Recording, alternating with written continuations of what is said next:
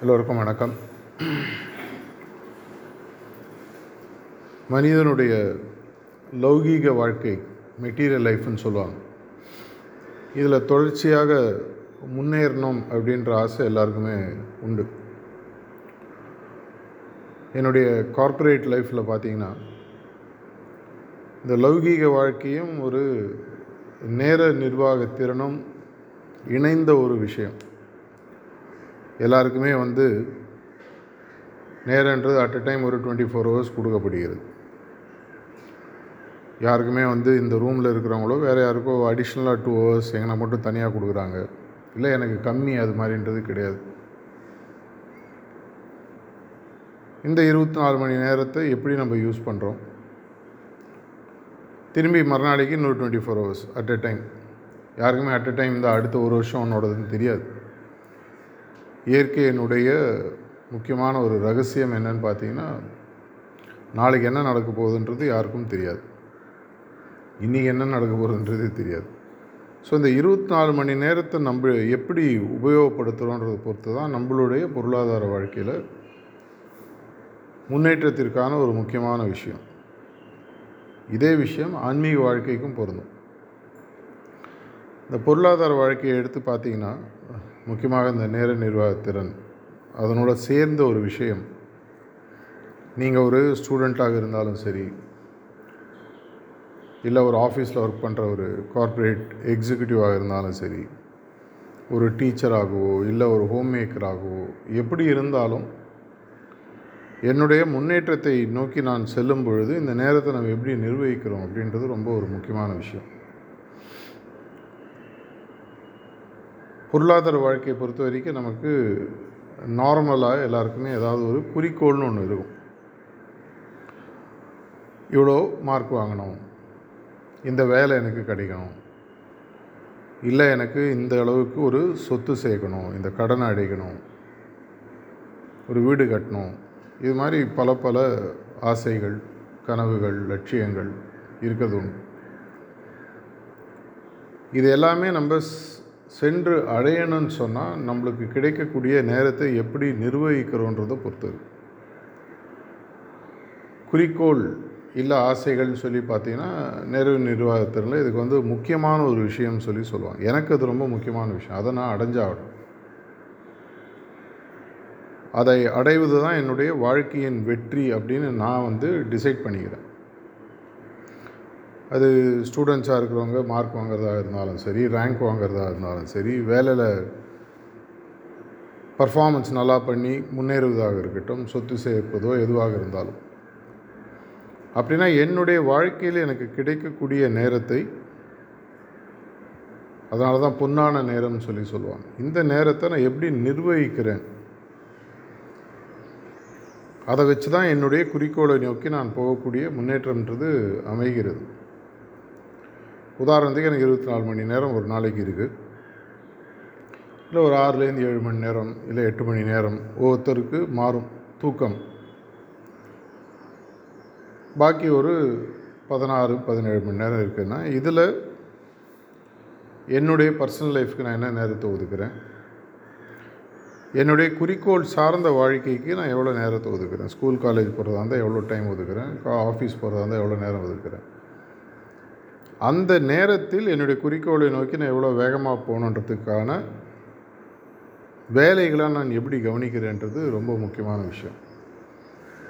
உதாரணத்துக்கு நான் வந்து என்னுடைய இப்போ ப்ளஸ் டூ எக்ஸாம் வருது போர்டு எக்ஸாம் வருது. ஒரு தொண்ணூத்தஞ்சு சதவிகிதம் வாங்கணும் அப்படின்னு முடிவு பண்ணிவிட்டு ஆனால் எனக்கு கிடைக்கக்கூடிய இந்த இருபத்தி நாலு மணி நேரத்தில் அதற்கு நான் நேரமே ஒதுக்கலைன்னு சொன்னால் அப்போ என்ன ஆகும்? நேர விரயம் சொல்லி சொல்லுவாங்க. நேரத்தை நான் வீணாக்குறேன். அப்புறம் வந்து திடீர்னு வந்து பிப்ரவரி மாதத்தில் போர்டு எக்ஸாம் இன்னும் ஒரு மாதம் தான் பாக்கி இருக்குது அப்போது விழுந்து விழுந்து படிக்கிறதுன்னு சொல்லுவாங்க. கஷ்டப்பட்டு நிறைய நேரத்தை. அப்போ என்ன ஆகுதுன்னு சொன்னால் இந்த முக்கியமான விஷயம் வந்து ஒரு அவசரத்தன்மையை பெறுகிறது. இவ்வளோ நாள் சாதாரணமாக செஞ்சிருக்கக்கூடிய விஷயம். முதல் நாளிலிருந்தே பள்ளிக்கூடம் செல்லக்கூடிய முதல் நாளிலிருந்து தினசரி நான் இதுக்கு ஒரு அரை மணி நேரமோ ஒரு மணி நேரமோ ஒதுக்கி நான் எந்த சப்ஜெக்டில் ஸ்ட்ராங்கு எந்த சப்ஜெக்டில் வீக்கு எதில் நான் அதிகமாக கவனம் செலுத்தணுன்றதை தெளிவாக ஒரு திட்டம் தீட்டி தினசரி செஞ்சிருந்தோன்னா கடைசி நேரத்தில் அந்த அவசரம் உருவாகாது. இதே தான் ஆஃபீஸில் ஒர்க் பண்ணுறவங்க இப்போ சேல்ஸ் லைனில் இருக்கிறவங்க பார்த்தீங்கன்னா ஆனுவலாக ஒரு டார்கெட்டுன்னு சொல்லி கொடுப்பாங்க. முதல்ல ஒரு ஆறு மாதம் அந்த டார்கெட் அச்சீவ் பண்ணாமல் ஜாலியாக இருப்பாங்க. பார்த்துக்கலாம் இன்னும் ஒரு வருஷம் இருக்குது இன்னும் பத்து மாதம் இருக்குது திடீர்னு திரும்பி பார்த்தா மேனேஜர் சொல்லுவார் இன்னும் மூணு மாதம் தான் பாருக்கு டார்கெட்டை நீ அச்சீவ் பண்ணல விழுந்து விழுந்து வேலை செய்யும். அப்போ பார்த்தீங்கன்னா ஒரு பயங்கரமான ஒரு அவசரம். மனிதனுக்கு இந்த இயல்பு உண்டு.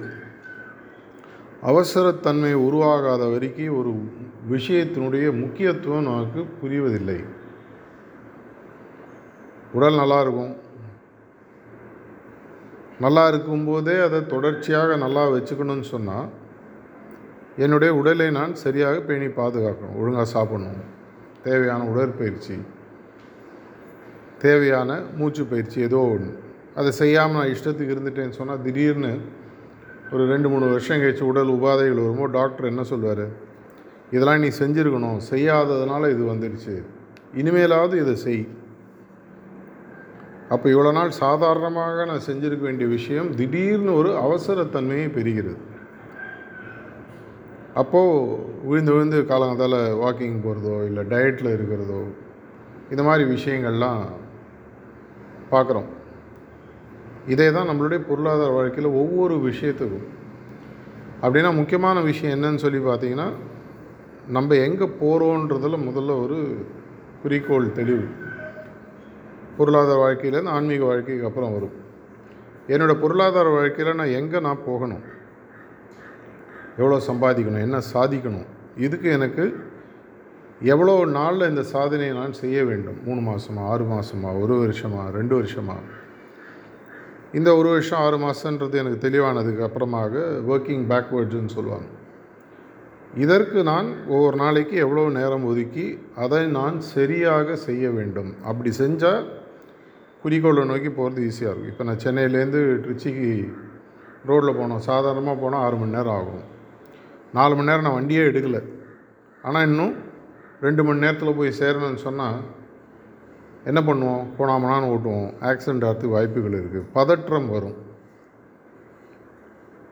இருக்கும்போது அந்த நேரத்தை உபயோகப்படுத்தாமல் கடைசி நேரத்தில் அந்த உபயோகப்படுத்தணுன்ற நேரம் வரும்போது தவறுகள் நிறையா செய்ய ஆரம்பிப்போம். எது ரொம்ப சாதாரணமாக தெரியுதோ அது ரொம்ப ஒரு பதட்டமான விஷயமாக மாறும். வாழ்க்கையில் இது நம்ம எல்லாரையுமே பார்க்குறோம்.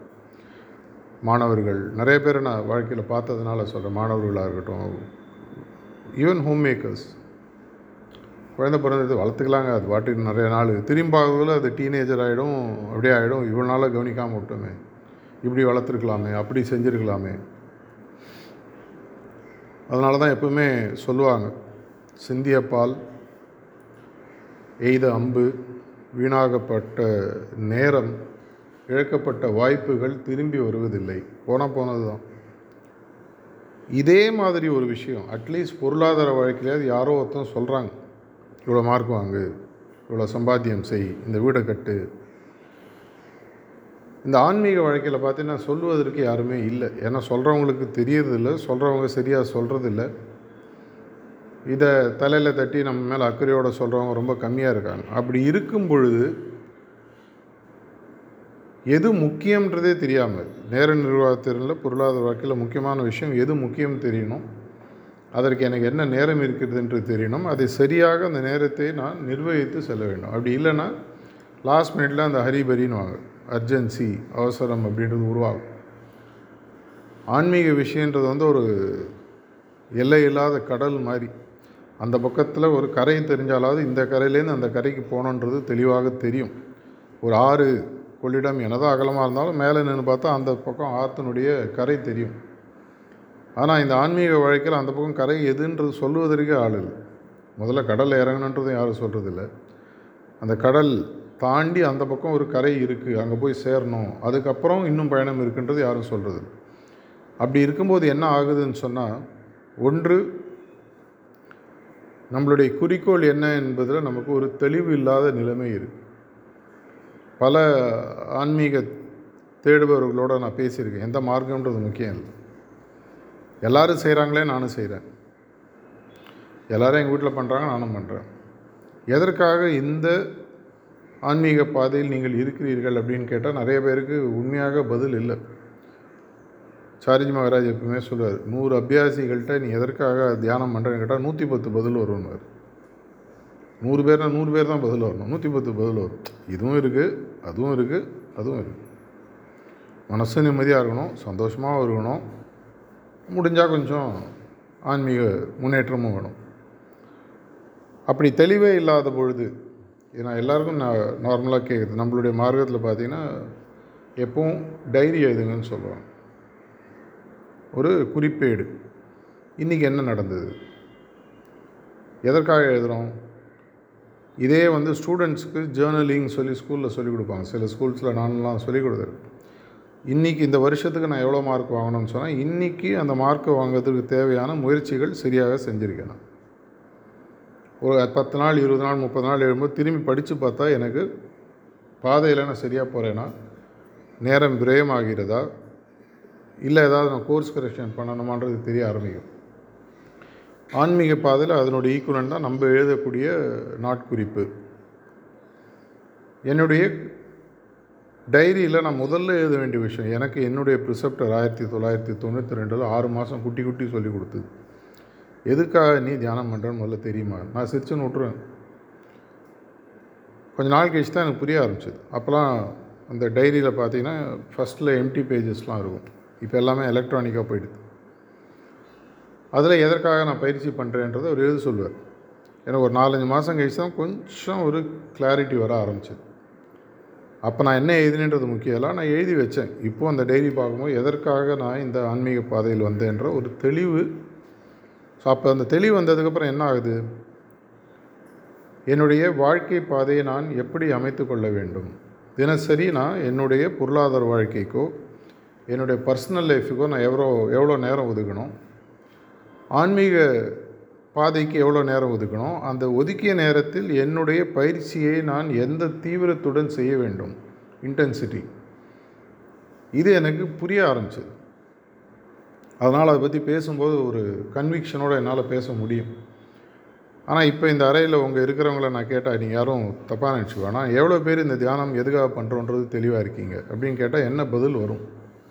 சொல்ல வேணாம் இன்றைக்காவது சாயங்காலம் போய் உங்களுடைய நாட்குறிப்பில் இவ்வளோ நாளாக எனக்கு தெரியல. இல்லை எனக்கு தெரியுது இன்றைக்கி ஒரு ரீஎஃபர்மேஷன் கிடச்சிது. இல்லை எனக்கு தெரியல.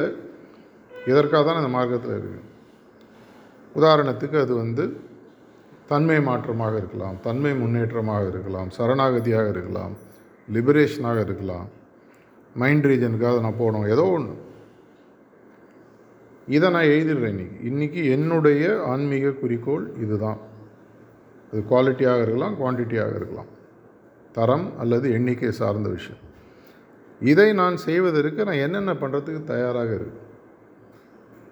இதுதான் வாழ்க்கையில் வெற்றியில் முக்கியமான விஷயம். நான் கார்ப்பரேட் லைஃப்பில் எல்லாம் சொல்கிறேன் எதை நீ செய்கிறதுக்கு ரெடியாக இருக்க?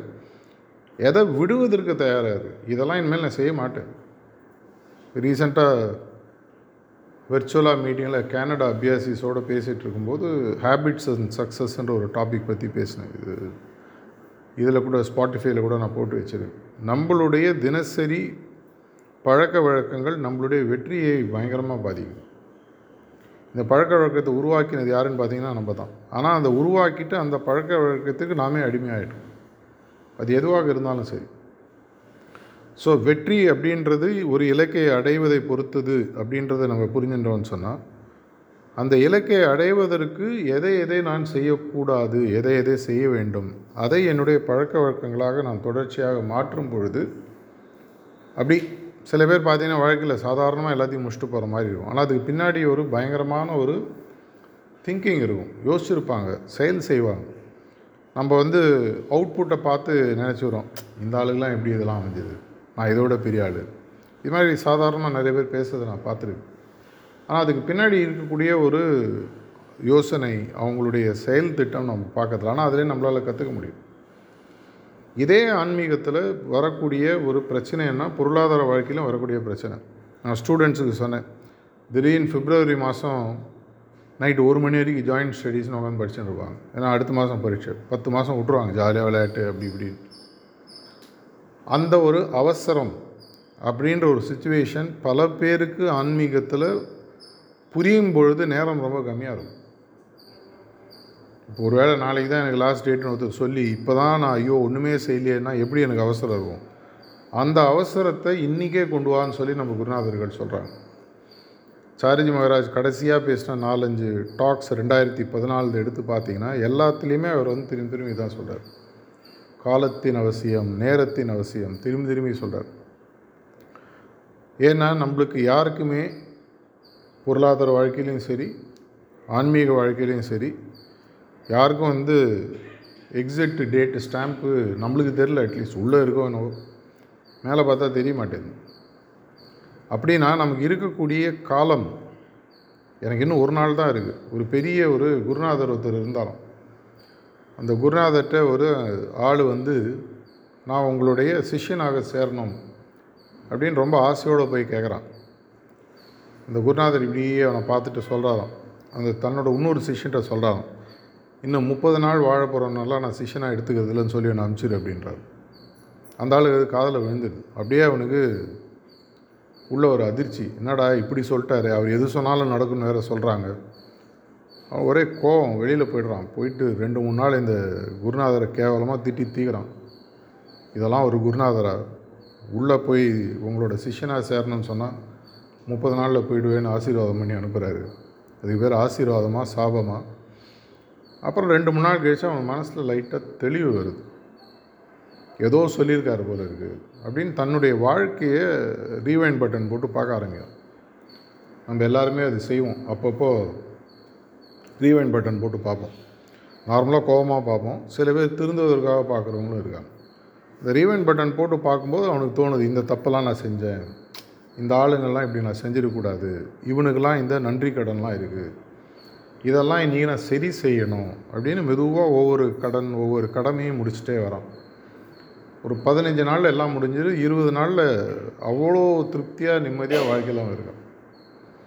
அப்படியே வருது இருபத்தேழு இருபத்தெட்டு நாள். எல்லா குடும்பத்தில் இருக்கிறவங்களையும் கூப்பிட்டு எல்லாத்தையும் எல்லாத்தையும் விஷயத்தெல்லாம் சொல்லி எனக்கு இன்னும் மூணு நாள் தான் இருக்குது கடைசியில் வந்து அந்த குருநாதருக்கு ஒரு நன்றி சொல்லணும். எனக்கு வாழ்க்கையை புரிய வச்சார். அவர் காலிலே போய் சரணாகதி அடைஞ்சு உயிரை விட்டுடலாம்னு சொல்லி அவர் கண்டுபிடிச்சி முப்பதாவது நாள் போய் சேர்றோம். முப்பது நாள் போய் இப்போ யாருப்பா இது மாதிரி ஒருத்தர் வந்திருக்காரு? என்ன விஷயம்? நீங்கள் ஏதோ சொன்னீங்களாமே வர சொல்லு. என்னப்பா? நீங்கள் சொன்னீங்க உங்கள் கணக்குப்படி எனக்கு இன்றைக்கி தான் கடைசி நாள். அப்படியா? எப்படி இருந்தது முப்பது நாள்? முதல்ல ரொம்ப கோபமாக இருந்தது அதுக்கப்புறம் ஒரு ரியலைசேஷன் வர ஆரம்பிச்சது. இப்போ நான் ரொம்ப ரொம்ப தெளிவாக இருக்கேன். என்னை ஏற்றுக்கங்க இதோட இன்னையோட உயிரை விடுறதுக்கு தயாராக இருக்கேன்னு காலை விடுறோம் அப்போ அவர் சொல்கிறாரா இந்த முப்பது நாள் கடைசியில் நீ எப்படி வாழ்ந்தியோ இதை நீ வாழ்க்கையை புரிஞ்சுக்கிறதுக்காக தான் நான் அதை சொன்னேன். உனக்கு இன்னும் நிறைய நாள் இருக்குது ஆனால் இப்போ என்னோட சிஷியனாக நீ மாறுவதற்கு உனக்கு முழு தகுதியும் இருக்குதுன்னு அவனை சிஷியனாக ஏற்றுக்கிறார் இதை தான் நம்ம குருநாதர்கள் சொல்கிறாரு live as if you gonna die the next moment அடுத்த நிமிடமே அடுத்த க்ஷணமே உனது உயிர் பிரியும் அப்படின்ற ஒரு எண்ணம் உனக்கு வரும்பொழுது வாழ்க்கையை நீ எப்படி பார்க்கிறாயோ அதுவே சரியான வாழும் முறை. அதுதான் ஆன்மீகத்தின் அவசியம் ஆன்மீகத்தினுடைய அவசரமும் கூட. ஏன்னா இந்த லௌகீக வாழ்க்கையில் எதையுமே வந்து பூர்ணத்துவமாக நம்மளால் செய்யவே முடியாது. இது ஜீபூமா மாதிரி அள்ளல்ல வந்துகிட்டே இருக்கும் புதுசு புதுசாக ஏன்னா ஜீபூமா கதை என்ன? அந்த விளக்க தடவை தடவை வந்து பூதம் என்ன வேணும் என்ன வேணும் என்ன வேணும்னு கேட்கும். அந்த ஒவ்வொரு ஆசையும் நிறைவேறும் போது அடுத்து நம்ம மனசில் என்ன உருவாகுது? அடுத்து இன்னொரு ஆசை. அது இருந்தால் நல்லாயிருக்கும் இது இருந்தால் நல்லாயிருக்கும். ஆசை மேலே ஆசை மேலே ஆசை புதுசு புதுசாக நம்மளுக்கு வர ஆரம்பிக்குது. அப்படி இருக்கும் பொழுது லௌகீக வாழ்க்கையை பொறுத்த வரைக்கும் கடைசி வரைக்கும் குதிரை மேலே ஏறி குதிரை சவாரியை வெற்றி பெற்றவன் யாருமே கிடையாது. சாக போகிறவன்ட்ட கூட போய் கேட்டேன்னா இன்னும் ரெண்டு நாள் டைம் இருந்தால் இந்த கம்பெனி ஆரம்பிச்சிருவேன் அதை சாதிச்சிருவேன் இதை முடிச்சிருவேன் இப்படி தான் பேசுவாங்க சார்வன்ட்டெல்லாம் பேசினேன்னு சொல்ல வரல. நிறைய இந்த டெத் எக்ஸ்பீரியன்ஸ் புக்கெல்லாம் படிக்கும்போது அவங்களுடைய ஆசைகள்லாம் எழுதி வைத்த பல நியர் டெத் எக்ஸ்பீரியன்ஸ் புக்ஸ் இருக்குது படித்து பாருங்கள் இன்ட்ரெஸ்டிங்காக இருக்கும். சாவ போகிறவங்களுடைய வாழ்க்கை எப்படி இருக்குது அப்படின்றத ஸ்டடி பண்ணுற புக்ஸ் அவங்க எல்லாருக்குமே பார்த்தீங்கன்னா unfilled unfulfilled dreams and desires இல்லாதவங்க யாருமே இல்லை. ஆனால் ஆன்மீகத்தில் அந்த மாதிரி ஒரு வாழணுன்ற அவசியம் இல்லை. ஆன்மீகத்தில் மட்டும்தான் பூரணத்துவத்தை உங்களால் கொண்டு வர முடியும். மெட்டீரியல் லைஃப்பில் பூரணத்துவத்தை கொண்டு வர முடியாது. ஏன்னா நம்மளுடைய நேச்சர் அப்படி. கிடைக்க கிடைக்க கிடைக்க இன்னும் ஓணும் இன்னும் ஓணும் இன்னும் ஓணும். இது பேசிக் ஹியூமன் நேச்சர் தவறு இல்லை. ஆனால் ஆன்மீகத்தில் அப்படி கிடையாது. ஏன்னா அவர் என்ன கொடுக்குறாரு நமக்கும் தெரிய போகிறதில்ல நம்ம எதை அடைகிறோன்றதும் நமக்கு தெரியறதில்ல. நாளைக்கே என்ன செவன்த் பாயிண்டில் வச்சுருக்கேன்னு சொன்னார்னா எனக்கு என்ன சர்டிஃபிகேட் கொடுத்து கையில் கொடுக்க போகிறாரு சொல்கிறாரு ஏற்றுக்கிறோம் இல்லை இந்த கதியை நீ அடைஞ்சிருக்க அந்த நிலையை நீ அடைஞ்சிருக்க இந்த மாற்றம் உங்ககிட்ட வந்திருக்கு. குருநாதர்கள்லாம் சொல்லுவாங்க. சில நேரம் வார்த்தைகளால் சொல்லுவாங்க சில நேரம் உள்ளுணர்வுலேருந்து அதுவே வரும். ஆன்மீகத்தில் எப்பவுமே பார்த்திங்கன்னா ஒரு பூரணத்துவ வாழ்க்கை உண்டு. ஏன்னா எது புரியுதோ அதில் நம்மளுக்கு பூரணத்துவம் கிடைக்காது. ஆன்மீகம் புரியாததுனால எது கிடைச்சாலும் ஒரு சந்தோஷம் உண்டு. ஆனால் அதை நமக்கு புரியாததுனால என்ன ஆகுதுன்னு சொன்னால் ஆன்மீக வாழ்க்கையை நம்ம சீரியஸாகவே எடுக்காமே வாழ்ந்துடுறோம். அப்புறம் நேரம் பொண்ணானதுன்னு சொல்கிற மாதிரி கடைசியில் அந்த நேரம் இல்லை அப்படின்ற நிலமை வரும்பொழுது தான் நமக்கு புரிய ஆரம்பிக்குது. காலத்தை ஒரு வேலை வேஸ்ட் பண்ணிட்டோமோ. இது நமக்கு மட்டும் இல்லை. எங்கேயாவது நீங்கள் அட்லீஸ்ட் ஒரு ஆன்மீக வாழ்க்கைன்ற ஒரு விஷயத்தை புரிஞ்சுட்டு ஒரு ஞாயிற்றுக்கிழமை மத்தியானம் ஒரு மேட்னி ஷோவுக்கு போகாமையோ இல்லை வீட்டில் படுத்து தூங்காமையோ ஒரு ஏதோ சத்சங்கன்ற ஒரு விஷயத்துலேருந்து வந்து உட்காந்துருக்கிற அளவுக்கு ஒரு புரிதல் நமக்கு இருக்குது. ஆனால் உலகத்தில் வெளியில் பார்த்தீங்கன்னா பல பேருக்கு இந்த மாதிரி ஒரு வாய்ப்பு இருக்குது இந்த மாதிரி ஒரு விஷயம் இருக்குது அப்படின்ற ஒரு விவரமே தெரியாமல் இருக்கிறவங்க இருக்காங்க. அதாவது உலகத்தையே மாற்றி அமைக்கக்கூடிய ஒரு ஆன்மீக பள்ளிக்கூடத்தில் ஸ்டூடெண்ட்ஸே இல்லைன்னு சொன்ன அந்த வாத்தியாருக்கோ இல்லை பிரின்சிபலுக்கோ எப்படி இருக்கும்? அதை மாதிரி ஒரு நிலைமை நிறைய நேரத்தில் எனக்கு அந்த ஃபீலிங் உண்டு. எவ்வளோ அருமையான ஒரு பாடத்திட்டம் ஃப்ரீ எப்போ வேணால் கற்றுக்கலாம் நம்ம ஸ்பீடுக்கு கற்றுக்கலாம் எங்கே வேணால் கற்றுக்கலாம் என்னை யாரும் இங்கே ஜட்ஜ் பண்ணுறதில்ல எனக்கு எந்த விதமான குவாலிஃபிகேஷனும் வேணாம். நான் இன்னாராக இருக்கணும் இந்த மதத்தில் பிரிந்திருக்கணும் இவ்வளோ சம்பாதிச்சிருக்கணும். எந்த விதமான ப்ரீ ரெக்விசிட்ஸும் கிடையாது. ரெண்டே ரெண்டு ப்ரீ ரெக்விசிட் பதினஞ்சு வயசு கம்ப்ளீட்டாக இருக்கணும் வில்லிங்னஸ் இருக்கணும். இது இருந்ததுன்னா மனநிலை ஸ்டேபிளாக இருக்கும். இது இருந்ததுன்னா யார் வேண்டாம் இந்த கடவுளை தேடும் மார்க்கத்தில் இறங்கலாம். எந்த விதமான ப்ரீ ரெக்யூசிட் இல்லை. அதனால தான் மேபி ஸ்டூடெண்ட்ஸ் நிறைய பேர் சேர்லையோ என்னோ ஏன்னா பாஸ் ஆகணுன்ற பிரச்சனை கிடையாது. ஃபெயிலும் கிடையாது. அப்போ உள்ளே வர ஸ்டூடெண்ட் என்னத்துக்கு படிக்கணும்? நம்மளுக்கு சின்ன வயசில் என்ன சொல்லி கொடுத்துருக்காங்க? படித்தா பாஸ் ஆகணும். பாஸ் ஆகினா இவ்வளோ மார்க் வாங்கணும். மார்க் வாங்கினா இந்த வேலை கிடைக்கணும். வேலை கிடைச்சா கல்யாணம் பண்ணிக்கணும். கல்யாணம் பண்ணால் குழந்தை பார்த்து ஆன்மீக வாழ்க்கையில் வரும்போது உள்ள நுழையுமே சொல்கிறாங்க பாஸு ஃபெயிலு கிடையாது. பரீட்சை கிடையாது. எக்ஸாம் கிடையாது. எதுவுமே இல்லை. அப்புறம் எதுக்கு நான் ஸ்கூலில் சேரணும்? இந்த கன்ஃபியூஷன் அபியாசிகளுக்கே உண்டு. அதனால் என்ன ஆகுதுன்னா வெளியில் போய் என்ன சொல்கிறதுன்னு தெரியாமல் இருக்கும். ஆனால் இந்த முன்னேற்றம் அப்படின்றது எக்ஸாம் ரிலேட்டடோ பாஸ் ஃபெயில் ரிலேட்டடோ இல்லைன்ற விஷயம் புரிய ஆரம்பிக்கிறதுக்கே நம்மளுக்கு டைம் ஆகுது. நம்மளுக்கு சரியாக இது புரிந்து உலகத்தில் பல பேருக்கு சொல்ல ஆரம்பிக்கும் பொழுது சின்ன வயசுலலாம் நான் படிக்கும்போது அந்த காலத்தில் கிருஷ்ணமூர்த்தி ஃபவுண்டேஷனோட ஒரு ஸ்கூல்னு சென்னையில் உண்டு. த ஸ்கூல்னு பேர். இதை மாதிரி ஸ்கூலே கிடையாது. அப்படின்ற போது தான் த ஸ்கூல் அப்படின்னு சொல்லுவாங்க. அந்த ஸ்கூலில் என்னென்னா ஃபஸ்ட் ஸ்டாண்டர்ட்லேருந்து டுவெல்த்து வரைக்கும் ஒன்றுமே கிடையாது. என்ன வேணால் பண்ணலாம் எப்படி வேணால் படிக்கலாம். இதே பார்த்தீங்கன்னா அமெரிக்கன் ஸ்கூல் சிஸ்டம்லேயும் அதெல்லாம் கொண்டு வந்திருக்காங்க. நிறைய இடங்கள் அது மாதிரி வருது. பரீட்சை கிடையாது. ஸ்கூலிங் ஹோம் ஸ்கூலிங் சிஸ்டம் அதெல்லாம் இப்போ பாப்புலர் ஆகிட்டுருக்கு வேர்ல்டு வைட் பார்த்தீங்கன்னா. பையனுக்கு எந்த ஸ்பீடு வேணுமோ என்ன வேணுமோ அவன் படிக்கலாம். வெறும் ஜாகிரஃபி தான் படிக்குதோ? அது மட்டும் படி. தப்பே இல்லை. ஜாகிரஃபியில் மட்டும் நீ ஸ்பெஷாலிட்டி வாங்கி அதில் பெரிய ஆளாவா? இப்போ நான் ஜாகிரஃபியில் பிஹெச்டி வாங்குறதுக்கு எதுக்கு நான் ஃபிசிக்ஸும் மேத்தமேட்டிக்ஸும் படிக்கணும் அப்படின்னு கேட்குற ஸ்டூடெண்ட்ஸ் நிறைய பேர் நான் பார்த்துருக்கேன். அந்த மாதிரி பாடத்திட்டங்கள் எங்களுடைய ஸ்கூல் காலத்தில் நான் கேள்விப்பட்டிருக்கேன். அங்கே படித்த ஒன்று ரெண்டு ஸ்டூடெண்ட்ஸ் என் ஃப்ரெண்டாக இருந்திருக்கான். அவங்க சொல்லும்போது பிரமிப்பாக இருக்கும். எந்த விதமான பரீட்சையும் கிடையாது. என்ன வேணால் கற்றுக்கலாம் ஸ்கூல் நான் கார்த்தால போனோன்னு இதுதான் கிளாஸு இதுதான் வகுப்பு அப்படிலாம் ஒன்றுமே கிடையாது. கைடுன்னு இருப்பாங்க. என்ன ஆக்டிவிட்டி வேணால் நான் செய்யலாம். அதெல்லாம் என்னமோ ஒரு பெரிய ஒரு சுந்தரபுரி நம்ம ஊரெல்லாம் டிஃபைன் பண்ணுவாங்க. இது மாதிரிலாம் ஒரு இடம் இருக்கா அப்படின்னு. அந்த மாதிரி இடம் ஆன்மீகம்.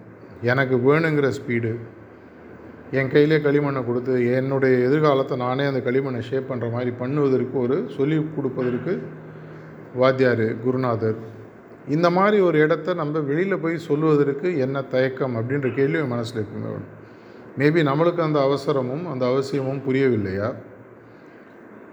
இல்லை இன்னும் நம்ம இந்த ஆன்மீக வாழ்க்கையை அப்படியே ஓரமாகவே பார்த்துட்ருக்கோமா பெரிஃபரல்லேருந்து உள்ளே குதிப்பதற்கு தைரியம் இல்லையா? எதனால் அந்த ஒரு தயக்கம். ஏன் இதை நான் சொல்கிறேன்னு சொன்னால் இப்போது சமயபுரத்தில் அட்லீஸ்ட் ஒரு ஐயாயிரம் பத்தாயிரம் பேராக இருப்பாங்க. அதெல்லாம் ஃப்ளோட்டிங் பாப்புலேஷன் எங்கள் கோயிலுக்கு சின்ன வயசில் நான் வந்திருக்கேன். எங்கள் மாமா இஷ்டம் வந்திருக்கார் தஞ்சாவூர்லேருந்து. அவ்வளோ பேர் ஒரு நாளைக்கு ஐம்பதாயிரம் ஒரு லட்சம் பேர்லாம் வந்துட்டு போகிற காலம்லாம் உண்டு.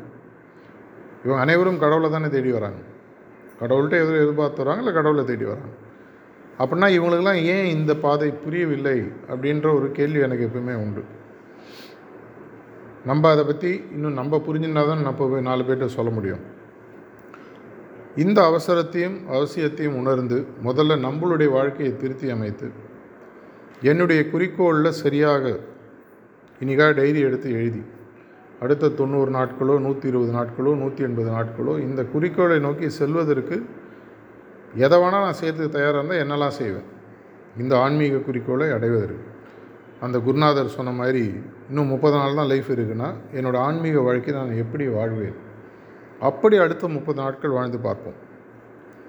அந்த முப்பது நாட்கள் முடிவில் என்ன மாறுதல் வருது? என்ன சேஞ்சஸ் வருது? எனக்கு இது பிடிச்சிருந்ததுன்னா நிறைய பேர்கிட்ட போய் சொல்ல ஆரம்பம் இன்றைக்கி மார்னிங் அந்த ராஜஸ்தான்லேருந்து மாஸ்டர் பேசும்போது எண்டிங்கில் ஒன்று சொன்னார். ஒரு கேள்வி பதில் சொல்வேன் என்ன சொன்னார்? எவ்ரி இயர் கேட் ஒன் அபியாஸ். ஒரு சென்டரில் ஒரு ஆள் ஒரு அபியாசியை கொண்டா ஒரு நாற்பது அபியாசிகள் இருக்கக்கூடிய சென்டர் அஞ்சு வருஷத்தில் இருபதாயிரம் பேராக மாறுவாங்க. சிம்பிள் கணக்கு. போட்டு பார்த்தீங்கன்னா உங்களுக்கே தெரியும். ஆனால் பல வருடங்கள் கழித்தும் பல சென்டரில் போகும்போது அதே இருபது பேர் அதே முப்பது பேர் இருக்கிறதுக்கு என்ன காரணம்? நம்ம இன்னும் ஒருத்தரை ஒரு வருஷத்தில் ஒருத்தரோட உள்ளே கொண்டு வரும் இப்போ நம்ம இன்னும் ஸ்பீடாக போயிட்டுருக்கோம். ஹண்ட்ரட் டே ஈவெண்ட்லாம் பண்ணுறோம் நிறைய பேருக்கு இன்னும் சொல்ல ஆரம்பிச்சிட்ருக்கோம் காலத்தின் அவசரம். ஏன்னா இவ்வளோ நாள் விட்டதை பிடிக்கணும். காலத்தின் அவசியமும் கூட இன்றைக்கி உலகத்தில் இந்த தேவை இன்றைக்கி ரொம்ப ஜாஸ்தியாகிட்டுருக்கு இந்த மூமெண்ட்டில் இந்த ப்ராக்டிஸ் இப்போ இருக்கிறத விட இன்னும் இன்டென்சிஃபை பண்ணி உலகத்தில் இன்னும் பல பேருக்கு சொல்லி வெறும் சமயபுரம் மட்டும் இல்லாமல் வெறும் ஸ்ரீரங்கம் மட்டும் இல்லாமல் வெறும் திருச்சி மட்டும் இல்லாமல் உலகத்தில் இருக்கிற என்னுடைய வித்தை என்னுடைய காலகட்டத்துடன் போகக்கூடாதுன்னு ஒவ்வொரு குருநாதரும் நினைக்கிறாங்க. அந்த வித்தையை எல்லாருக்கும் சொல்லிக் கொடுப்பதற்கும் தயாராக இருக்காங்க அந்த பிரம்ம வித்தையை சொல்லிக் கொடுப்பதற்கு தயாராக அந்த முனைப்போடு இந்த ஆன்மீக பாதை இன்னிலேருந்து ஃப்ரெஷ்ஷாக அணுகுவோம் அப்படின்ற பிரார்த்தனையுடன் முடித்துக்கொள்கிறேன் நன்றி வணக்கம்.